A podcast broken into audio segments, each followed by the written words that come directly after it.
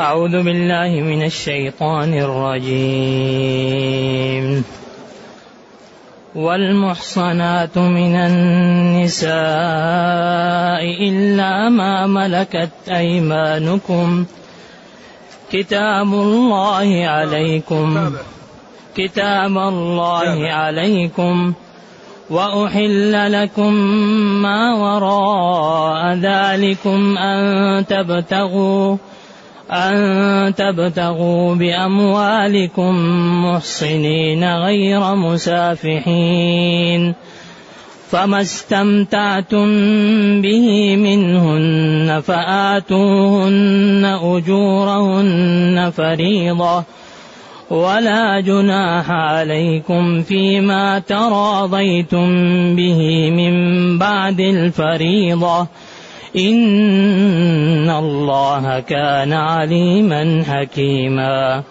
ومن لم يستطع منكم طولا أن ينكح المحصنات المؤمنات فمما ملك فمما ملكت أيمانكم من فتياتكم المؤمنات والله أعلم بإيمانكم بعضكم من بعض فانكحوهن بإذن أهلهن وآتوهن أجورهن بالمعروف محصنات غير مسافحات ولا متخذات أخدان فإذا أحصن فإن أتين بفاحشة فعليهن فعليهن نصف ما على المحصنات من العذاب. ذلك لمن خشي اللعنة منكم وأن تصبروا خير لكم والله غفور رحيم. الحمد لله. الحمد لله الذي أنزل إلينا أشمل الكتاب وأرسل إلينا أفضل الرسل وجعلنا خير أمة أخرجت للناس فله الحمد وله الشكر على هذه النعم العظيمة والآلاء الجسيمة والصلاة والسلام على خير خلق الله وعلى آله وأصحابه ومن اهتدى بهداه. ما بعد فإن الله تعالى بين في هذه الآيات أنواع المحرمات من النساء. ثم قال والمحصنات من النساء. واختلف العلماء في المحصنات. المحصنات جمع محصنة. والمحصنة تقال للمتزوجة وتقال للحرة وتقال للعفيفة. لكن السياق هنا يدل على أن المحصنات هنا المتزوجات. وحرم الله عليكم المتزوجات. إلا ما ملكت أيمانكم. أو وحرم عليكم المحصنات من النساء أي المسلمة العفيفة إلا ما ملكت أيمانكم. فكلمة المحصنات وكلمة إلا ما ملكت أيمانكم مجملة فبسبب الإجمال الحاصل في المحصنات الاشتراك وبسبب إلا ما ملكت أيمانكم الاستهناء اختلف العلماء في ذلك. فمنهم من قال وحرم الله عليكم أيها المسلمون المتزوجات إلا ما ملكت يمينه رقابه بالشراء أو بالسبي فإن النكاح السابق ينفسخ وتحل لك مسبيتك وما اشتريتها. إذا والمحصنات أي والمتزوجات من النساء إلا ما ملكت أيمانكم بالشراء أو بالسبي. أو وحرم عليكم النساء العفيفات المسلمات إلا ما ملكت أيمانكم بالعقد عليهن. إذا إلا ما ملكت أيمانكم هل المقصود به العقد أو ملك اليمين؟ وهل المحصنات هنا المقصود بها المتزوجات أو المسلمة العفيفة؟ أقوال للعلماء و و و ولسبب ذلك الاشتراك الحاصل في المحصنات وفي ملك اليمين اختلف العلماء. ولكن الذي يظهر من السياق أن المقصود هنا المتزوجات. وحرم الله عليكم المتزوجات إلا ما ملكت أيمانهن فإن الملك يفسخ الزواج السابق. على خلاف بين العلماء إذا سبيت هي وزوجها أو إذا يعني بقي ولم يعني يقتل المسبي فبقاؤه يجعله أيضا يتمتع ببضع زوجته ويبقى النكاح السابق ما دام لم يقتل فيبقى ومنهم من قال النكاح يرفعه البيع ويرفعه السبي. و تستبرأ بحيضة على أصح الأقوال. إذا قلنا إن النساء من حيث هن منقسمات إلى ثلاثة أقسام. قسم محرم بالنسب وقسم محرم بالرضاء وقسم محرم بالمصاهرة. وكل قسم سبعة. سبعة في ثلاث إحدى وعشرون. كل النساء إحدى وعشرون. إلا الملاعنة أو الملاعنة. هذه تحريمها مؤبد وهذا على سبب لأنه عويمر العدلاني قال له طلقتها ثلاثا إن مسكتها. ولذلك قالوا لا تحل. المرأة إذا لاعنها الرجل لا تحل له. لكن المحرمات من حيث هن سبعة سبعة بالنسب وسبعة بالرضاع وسبعة بالمصاهرة. فبالنسب أمهاتكم وبناتكم وأخواتكم وعماتكم وخالاتكم وبنات الأخ وبنات الأخت. وبالرضاع يحرم من الرضاع ما يحرم من النسب. وبالمصاهرة أربعة على التأبيد. أم الزوجة وبنت الزوجة وزوجة الإبن وزوجة الأب.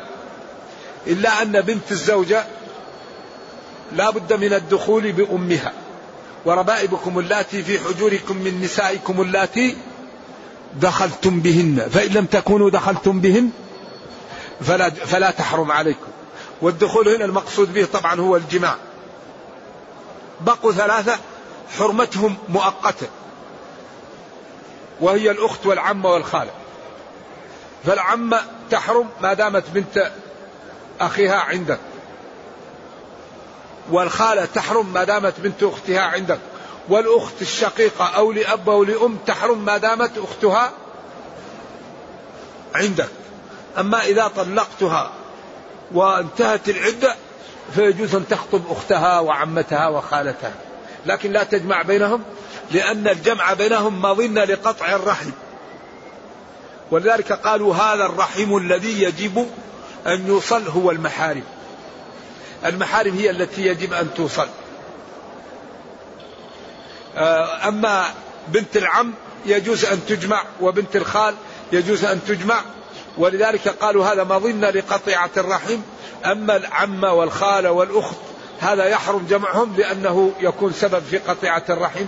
ولذلك قالوا المحارم من النسب هذا يجب أن يوصل. أما الأقارب الذي الذين ليسوا بمحارم هذا صلتهم مطالب بها لكن الوجوب في من يحرم بالنسب هذا يكون يجب. ثم قال إلا ما قد سلف يعني من مما كان أهل الجاهلية يعملوه فهو معفو عنكم. ثم قال وحرمنا عليكم المحصنات من النساء أي المتزوجات من النساء إلا ما ملكت أيمانكم بالشراء أو بالسبي أو أو بالميراث. فإن العقد السابق يعني إذا باع الرجل أو سبيت المرأة العقد السابق ينفسخ على أصح الأقوال. كتاب الله عليكم. أي الزموا كتاب الله. هذا منصوب على الإغراء. يعني كتاب الله عليكم الزموه احفظوه اعملوا به. يعني تأملوه اجعلوه نصب عينكم وأحل لكم ما وراء ذلكم. أبيح لكم ما وراء ذلكم ممن ذكر ممن من السبعة والسبعة والسبعة والملاعنة. أن تبتغوا بأموالكم أبيح لكم ما وراء ذلك. لكن أبيح لكم عن طريقه الحلال. أن تبتغوا بأموالكم محصنين. يعني طالبين العفة وطالبين الإحصان غير مسافحين غير زناة. إذا وأحل لكم ما وراء ذلكم بطريقه من بابه من باب الشرع. التزوج. أما الصداقة والمسافحة والبغاء لا. محصنين غير مسافحين. زنا ولا متخذي أخدان. بعدين قال فما استمتعتم به منهن فآتوهن أجورهن فريضة. فما استمتعتم به منهن هذا للعلماء أيضا فيه قولان. القول الأول فما استمتعتم به منهن أي الزوجات فآتوهن أجورهن مهورهن ونفقتهن وكسوتهن وسكناهن أعطوهن حق الزوجية بما استمتعتم به منهن. هذا قول الجمهور. وهناك قول آخر أن هذا المقصود به ما لا؟ نكاح المتعة. فما استمتعتم به منهن إلى أجل مسمى فآتوهن أجورهن. ولذلك هذا نكاح المتعة مشكل. لأنه لا يعلم شيء يباح. ثم ينسخ ويباح وينسخ. لا يعلم هذا. وإنما المحققون يقولون هذا كان رخصة في أول الإسلام. فأبيحت في خيبر. أو حرمت ثم أبيحت في مكة ثم أبيحت في يوم أوطاس ثم بعد ذلك حرم.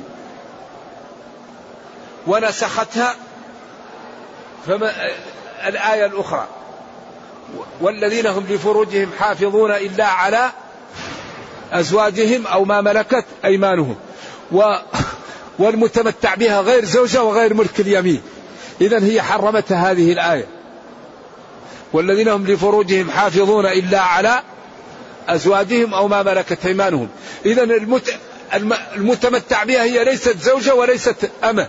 إذا حرمتها الآية هذه.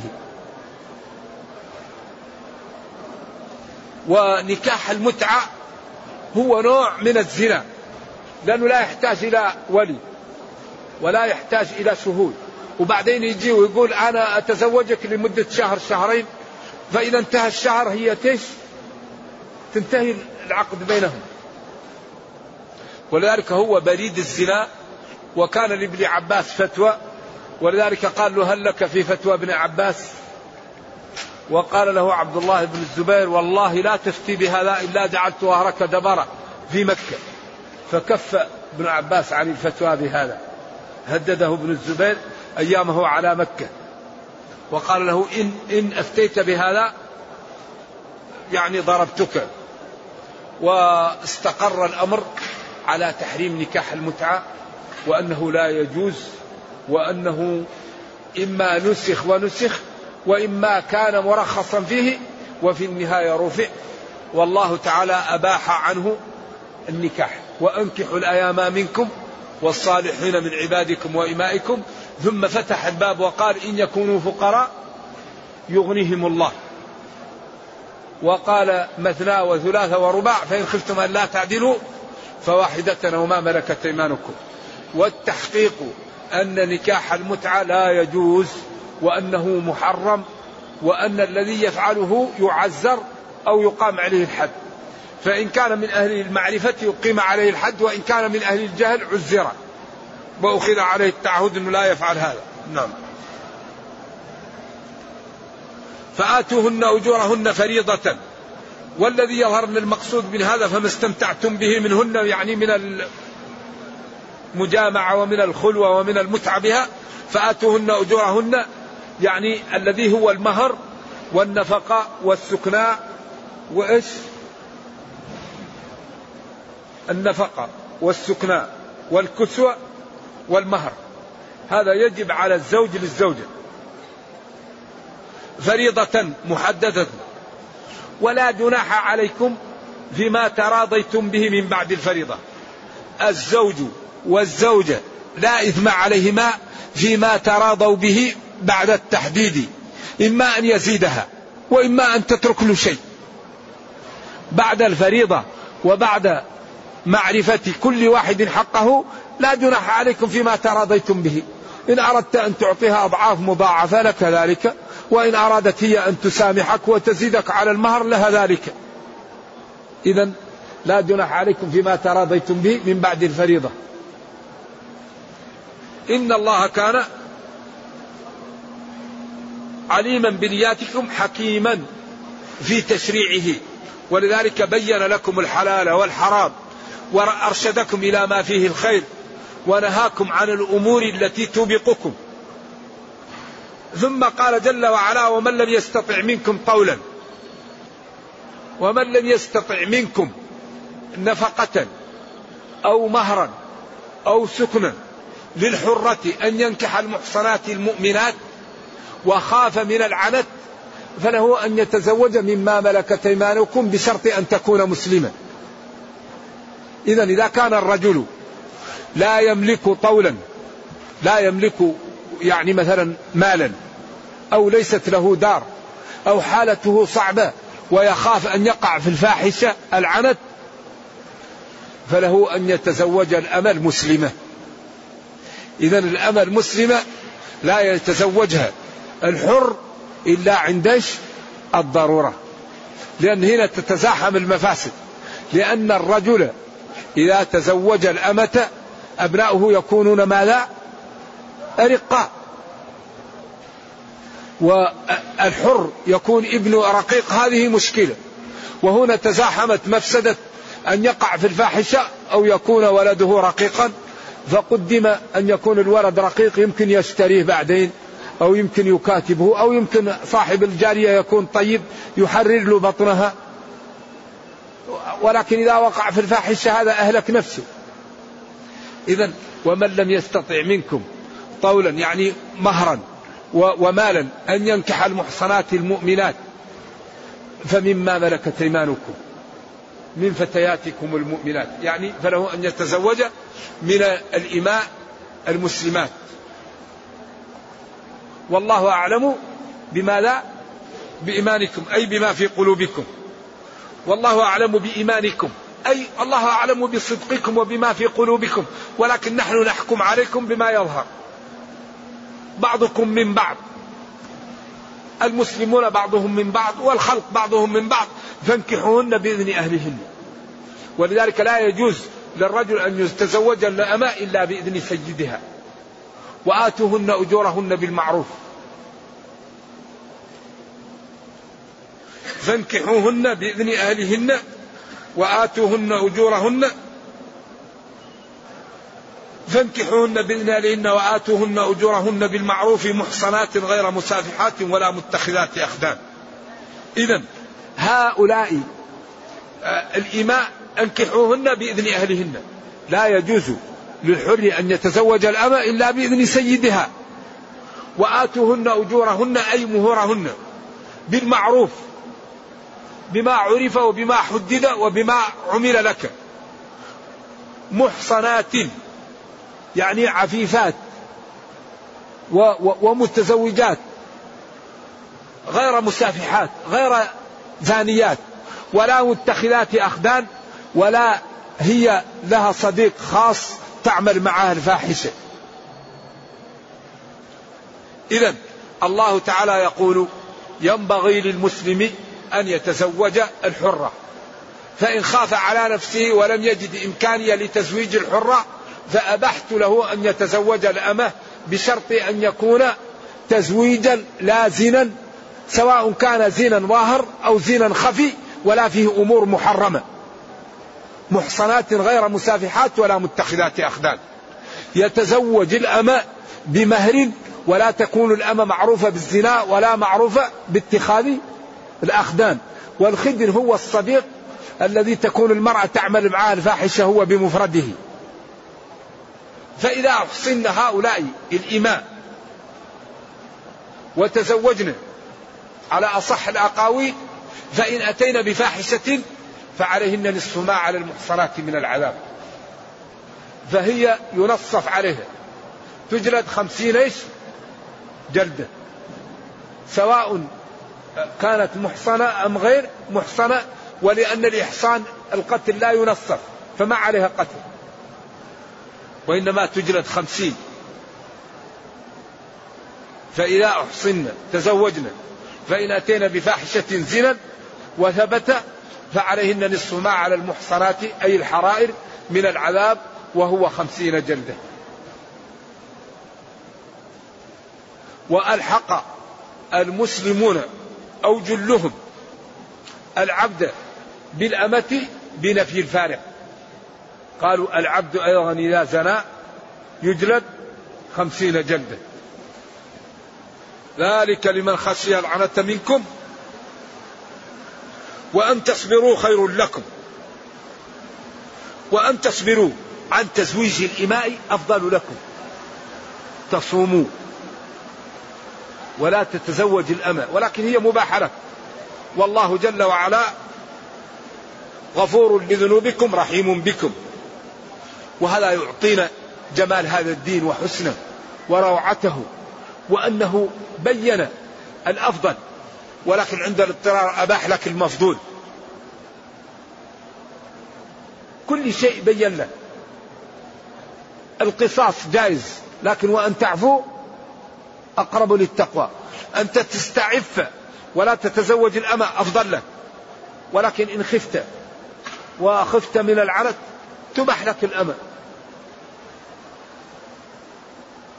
يريد الله جل وعلا ليبين لكم شرائعه وما ينجيكم وما يسعدكم وما يوبقكم فانتزموا أوامر الله واجتنبوا نواهيه.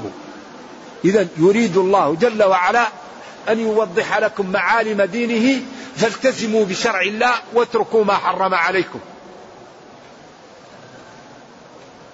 ويهديكم سنن الذين من قبلكم ويتوب عليكم والله عليم حكيم. يريد الله تعالى ليوضح لكم معالم دينه ويوفقكم لسنن الدين. فالتزموا الأوامر واجتنبوا النواهي. ويهديكم سنن الذين من قبلكم ممن استقاموا ونجوا وممن حرفوا وهلكوا. ويريد جل وعلا أن يتوب عليكم أن, يت... أن يعطيكم الطرق التي تنجو بها. والله عليم بنياتكم حكيم في تشريعه. ولذلك لا يوجد شيء إلا وهو مبين في هذا الكتاب. هذا الكتاب كل ما نحتاج إليه موجود فيه. تبيانا لكل شيء. فحري بنا أن نعطيه الوقت؟ شوف الآن أحكام الأمهات. والأخوات والعمات والخالات وأحكام يعني الأقرباء من الرضاع أحكام المصاهرة أحكام الأمة. يعني كل ما نحتاج إليه وهو مبين فيه. ونزلنا عليك الكتاب تبيانا لكل شيء. فحري بنا الحقيقة أن نتمثل هذا الكتاب وأن نعمل به وأن نجعله دستورنا هذا الكتاب لا بد أن نعطيه الوقت إن أردنا أن نستفيد منه. لا بد أن نعطي الوقت لهذا الكتاب. نعرف الأمر ماذا يقصد به. النهي ما لا يقصد به. الموعظة ما الذي يقصد بها؟ الحكم ما حكم هذا الذي جاء؟ هذا الأمر ما حكمه. ولذلك قال جل وعلا يريد الله ليبين لكم ويهديكم سنن الذين من قبلكم ويتوب عليكم.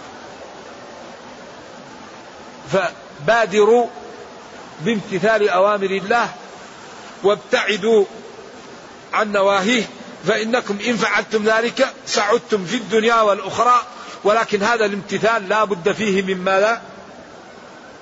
لا بد فيه من الفهم. لا بد أن نقرأ هذا الكتاب ونعطيه وقت. ليرحمنا ليعزنا ليحل مشاكلنا. الكتاب إذا لم نثوره ولم نفهمه لا نستفيد منه. إذا حري بنا أن نعطيه الوقت ونرجو الله جل وعلا أن يرينا الحق حقا ويرزقنا اتباعه وأن يرينا الباطل باطلا ويرزقنا اجتنابه وأن لا يجعل الأمر ملتبسا علينا فنضل. اللهم أصلح لنا ديننا الذي هو عصمة أمرنا. وأصلح لنا دنيانا التي فيها معاشنا وأصلح لنا آخرتنا التي إليها معادنا. واجعل الحياة زيادة لنا في كل خير والموت راحة لنا من كل شر. اللهم ربنا آتنا في الدنيا حسنة وفي الآخرة حسنة وقنا عذاب النار. سبحان ربك رب العزة عما يصفون وسلام على المرسلين والحمد لله رب العالمين.